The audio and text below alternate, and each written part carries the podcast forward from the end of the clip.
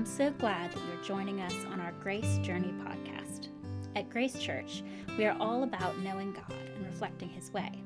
I hope this sermon will do just that by feeding your mind with the knowledge of God and engaging your heart to live a life reflecting His grace and truth.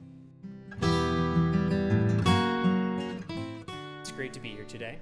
For those of you who do not know me, my name is Robert, and I'm the Associate Rector at Holy Trinity Episcopal Church in Gainesville. And in a couple of months, I'm going to be married here to your lovely um, assistant priest, Caroline.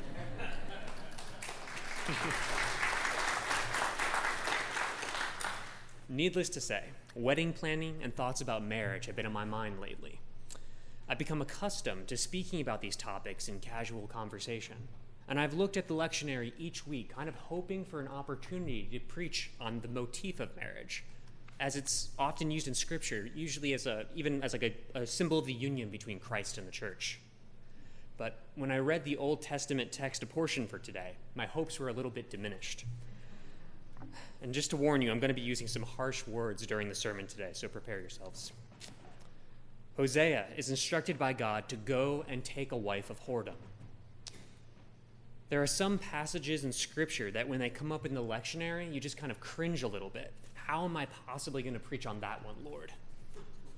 On the first reading of this passage from Hosea, after spending a week in wedding planning, mind you, my mind kind of began picturing this gloomy piece of prophetic work, full of dire prospects concerning the downfall of God's people, and by extension, the downfall and judgment of the entire world. Not really the message anyone wants to tell the people of God or relay to the people of God. But when we approach this passage, we kind of approach it with a spirit of expectancy that drives so much of the excitement and anticipation that a marriage brings to mind. But we cannot help but brace ourselves for the repercussions that will come from this less than traditional marriage arrangement. Our reading of the text needs to be understood in light of its placement within Scripture. Hosea is the first of the minor prophets, and the church has received these prophetic works on a single scroll. The way the scrolls of the Hebrew Bible were divided is meant to communicate something to the people of God. So when we look at Hosea being the first of the minor prophets, we can see how the first three chapters of the book constitute an introduction that is meant to function as a lens to guide our reading of the minor prophets as a whole. Kind of like how the introduction to any book guides our reading of the story and sets the foundation for its conclusion. The first three chapters of Hosea set the foundation for the conclusion of the scroll and the Old Testament in Malachi. It is in Malachi that the sins of Israel's people and its priests are made known. Malachi prophesies that Elijah would be sent before the day of the Lord would come, and he would turn the hearts of fathers to their children and the hearts of children to their fathers. We approach Hosea knowing that at the end of the minor prophets, we are to expect that a day is coming when the Lord will act. Though it may take 400 years of silence, 400 years of a famine of the word of the Lord in the words of Amos, for Christ to become incarnate in the Virgin Mary and made man. During the days of Hosea's ministry, Israel was a very prosperous nation. It was a peaceful era politically and in terms of military conquest. Yet the people of God were known to be morally bankrupt. The diagnosis of their spiritual condition is that they habitually looked toward other gods to solve their problems, problems that only the Lord Himself could, could actually solve. Among the other gods they looked towards was the Canaanite god Baal. The worship of Baal involved fertility rites that were thought to actuate the rains and help the people facilitate the cultivation of a bumper crop. So many believed a bountiful harvest could only be procured if they engaged in these cultic fertility rites, where they would beseech Baal in order to request rain, thus ensuring their livelihood and sustenance. Suffice it to say that Israel was guilty of forsaking the Lord. It is in this time that Hosea is commanded by God to take for himself a wife of whoredom and to have children of whoredom, for the land had committed great whoredom by forsaking the Lord. What is happening here in the reading for today is that God is using a nonverbal display in which the message of the prophecy is given through symbolic actions. In theology, it's called a prophetic sign act. So, what we come to understand is that Hosea, a prophet of the Lord, has been commanded to take Gomer, a harlot, as his wife. Hosea is standing in as a representative for God Almighty, while his wife is acting as a sign for Israel. Some biblical scholars maintain Gomer was not just any loose woman, but a shrine prostitute, engaged in the cultic worship of Baal. For generations, Israel had come to believe that their livelihood was dependent on a foreign god. Israel and Gomer, in their unrepentant state of idolatry and adultery, lack the ability to see that God gives the rain for the land in its season, the early rain and the latter rain, that his people might gather in the grain, the wine, and the oil of the harvest. This is a popular motif in Scripture recognition of the reality that God is the one who sustains his people. God is the one who sustains the world and provides for the physiological needs of his people. Then the sign act of the marriage between Hosea and Gomer intensifies greatly. Gomer conceives and gives birth to a son, and the Lord commands them to name the son Jezreel. For it is said that the Lord will punish the house of Jehu for the blood and the massacre of Jezreel and he will put an end to the northern kingdom. Almost like name, this is almost kind of like naming a child Columbine after the Columbine massacre in Colorado. But then after this, Gomer conceives a daughter that is to be named Lo.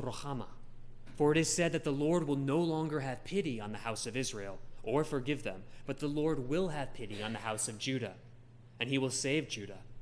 So we know the line of Judah, where the Messiah will be born in the lineage of David, is to be saved.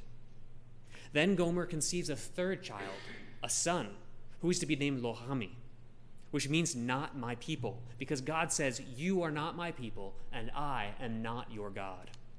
Do you see what's going on here? Looking into the second chapter of Hosea, Israel's faithlessness is punished. And by calling the third child not my people, the text ends up almost resembling the threat of a divorce proceeding. You see, a wife of whoredom is defined by her lewd behavior, whereas Hosea is defined by his role as a prophet and a proclaimer of God's will. Like Hosea, the Lord is reliable and remains faithful, yet the waywardness of the people of God had almost become cliche. So the name and the identity of the first child Gomer gives birth to is meant to communicate to the people of God that the northern kingdom will fall, while the second child is meant to communicate that Judah will be saved. And the third child ushers in the threat of a divorce proceeding because what happens when you marry someone living a promiscuous life is that when they bear children, how can you be sure of the identity of their father? The children of Hosea and Gomer bring a sense of uncertainty to the future of God's people. The text suggests that God is weighing his options. There are grounds for divorce, but God relents. He would not break his covenant to his people. The Lord remains faithful. And in the last verse of our reading, we learn that the Abrahamic promise will stand true. God will be faithful to the descendants of Abraham, and they will be as numerous as the sand on the seashore. The life and the actions of Hosea show us how someone who has fallen off course or lost sensitivity to the reality of the Lord's providential ways is not outside the scope of the Father's love. Even our idol worship and brokenness will not rescind the promises of the Lord even though the Lord would be fully justified in leaving us, because we all too often abandon and forsake Him, even though there are grounds for divorce. Instead, in the first two verses of chapter 3, Hosea is commanded to love his wayward wife, despite her infidelity. Then we are made aware that a price must be paid for Gomer, and by extension, Israel's sins. Hosea ends up purchasing Gomer back from slavery for 15 shekels of silver, silver along with some barley. Then, only after God commands Hosea to love Gomer, the Lord establishes a discipline for Gomer that Hosea undergoes by her side. The significance of this is that the disciplinary actions or the redemptive judgment of God is seen through the lens of God's love for his people. The third chapter of Hosea makes us aware that a price must be paid on behalf of the transgressing party in order to secure his or her transition from a life of sin into a life of righteousness. It is in the third chapter of Hosea that we learn from Hosea that he will have to suffer the consequences of Gomer's sin directly beside her. Through the prophetic sign act of Hosea's relationship with Gomer, it is revealed that God will undergo the pangs of judgment alongside those he chooses to shower his incomprehensible love upon. Hosea's mirroring of God's love provides a means for Israel to regain sensitivity to the reality of the Lord's providential love, despite the fact that it is unrequited. what the relationship between Hosea and Gomer shows us is that, is that misplaced love is as much at the heart of idolatry as it is adultery. Because who among us, if given the opportunity to zoom out and see the nature of the situation, would not choose the incomprehensible love of God over the cultic worship of Baal? Who among us would choose a life of being used and thrown aside over the unconditional love of God? When caught up in sin, we lose sensitivity to reality because of how sin distorts the way the world looks to us. When we think that our welfare comes from our jobs, our bank account, the stock market, our grocery stores, when we come to believe that these things meet our needs and we strip God out of the equation, we end up in a state of misplaced affection. In this day and age, we have technological buffers in place in times of feast and famine. We simply redirect our funds to another market somewhere else in the world when we're not able to produce enough food for ourselves. We rely on systems of commerce to stave off the depredations of famine. And in being so disconnected from the land, it can be easy to rely on these technological buffers and forget the reality that God makes the sun shine, the rain fall, and the crops grow. What we end up learning from Hosea is that God judges Israel with the intention of bringing her back to the knowledge of the Lord, a type of knowledge that only comes by means of a repentant heart. Hosea makes us aware that it's only after we understand the consequences of our sin, grapple with the pain that we have caused, that we can come to recognize how we have broken relationship with God and one another in such a way that cannot be mended on our own. Only then can we gain sensitivity to the reality of our situation and come to recognize that our welfare is not provided by the grocery store, our jobs, or the Dow Jones Industrial Average. Our welfare comes by the hand and the word of the Lord. The grain, wine, and oil of the harvest come from God. Looking at the minor prophets as a whole, the character of God, as it is revealed in these books, prepares our minds and our hearts to see that a price must be paid for our sins these books prepare us to see that the promised Messiah will walk through judgment directly by our side. We can expect our shame to turn to praise if we're willing to come to the Lord with a repentant heart. We can trust that the Lord will turn the hearts of fathers to their children and the hearts of children to their fathers. Our God loves us, even when his love is unrequited. In the gospel reading for this day, Jesus teaches us how to pray and encourage us to be formed in love in exactly the same way Hosea loves Gomer and God loves us. We are to forgive our enemies and those who sin against us, as God forgives the sins we commit against him.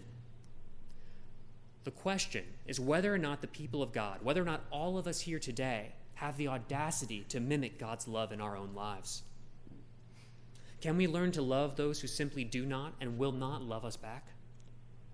Can we stop using our love simply as a tool to win the affection of others? The reading from Hosea tells us that God put his love on display by loving someone who would not love him back. And now he calls all of us to do the same. We are called to be like Hosea. We are to show the world around us the consistent character of God that does not change, a God who is compassionate and gracious, slow to anger, abounding in loving devotion and faithfulness, maintaining loving devotion to a thousand generations, forgiving iniquity, transgression, and sin, yet by no means will he excuse the guilty. As Hosea paid for the sins of Gomer, Christ paid for the sins of the whole world. We love because he first loved us. What we're talking about here is not the oft repeated rendering of love by our culture the sort of love in song lyrics and movies that extol people's euphoric feelings and happy endings. It's not represented by the stale, heart shaped candies children pass out on Valentine's Day. It is not this love I'm speaking of. It's a love exemplified on the cross, a love with a cross shaped logic.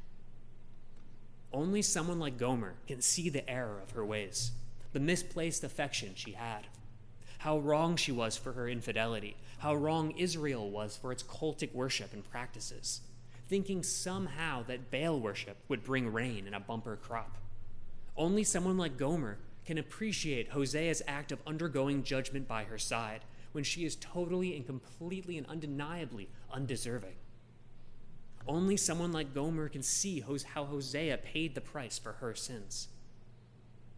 Just as only a repentant sinner can grasp the meaning and the power of Christ's redeeming love on the cross, do we, as followers of Christ, have the audacity to communicate the unbelievable, relentless love of God? Is the question we are called to live out with our lives.